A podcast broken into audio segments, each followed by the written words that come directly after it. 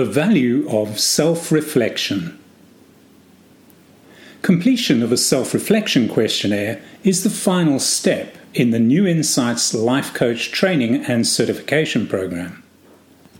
These submissions provide valuable insights into the new coaches that we are about to unleash upon the world to help perpetuate our mission of bringing freedom, self confidence, and growth to people from all walks of life through the amazing power of life coaching.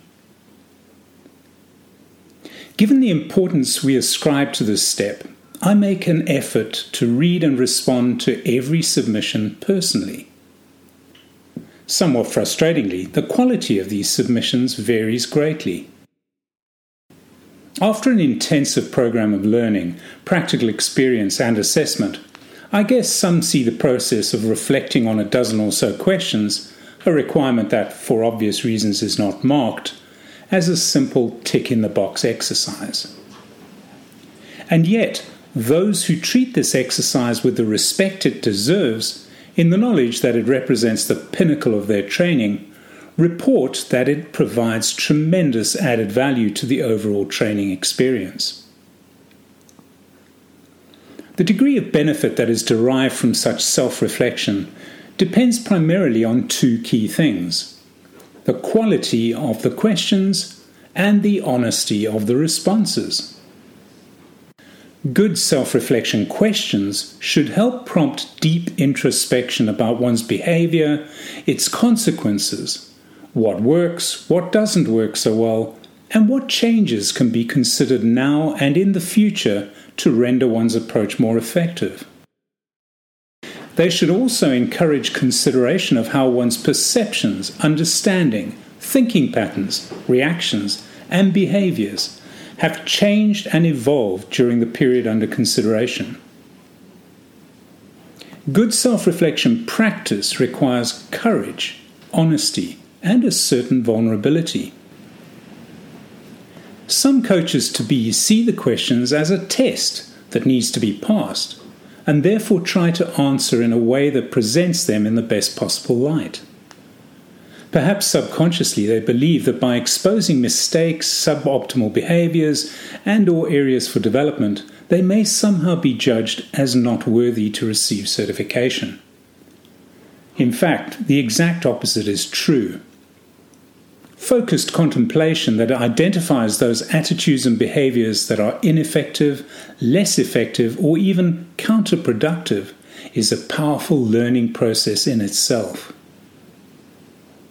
Understanding your true strengths and openly acknowledging and appreciating those areas where further development is needed, rather than denying they exist, is the pathway to excellence. At New Insights, we view the self reflection exercise as being vital in capping off the training program. That said, for any professional person, and life coaches in particular, reflection should ideally be an ongoing thing. Research referred to in the Harvard Business Review shows that making self reflection a habit is what differentiates extraordinary professionals from the mediocre. Some of the questionnaire submissions that have impressed me the most have been a real treat to read. They portray amazing stories of growth and development that accompanies the learning process. Learning, by its very nature, involves change.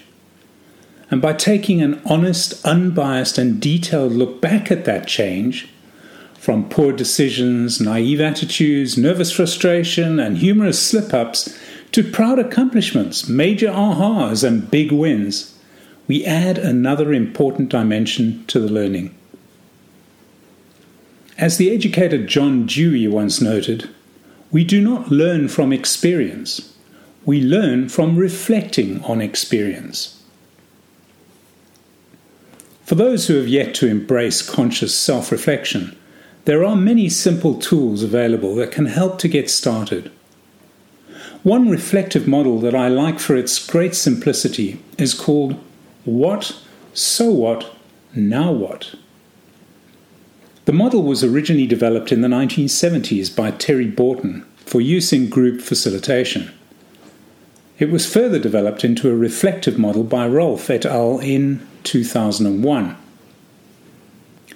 With regards to the situation or period that is the subject of reflection, the question what invites you to consider what took place and describe in detail what happened. It is thus past focused. So what encourages an analysis of what happened and why, and seeks to promote an understanding of the implications thereof for the present. Now what promotes further contemplation about how the learnings can be carried forward into the future and what the most effective next steps might be. I think that's pretty straightforward and, and not too time consuming either. Why not give it a try and see if reflection warrants a place in your life?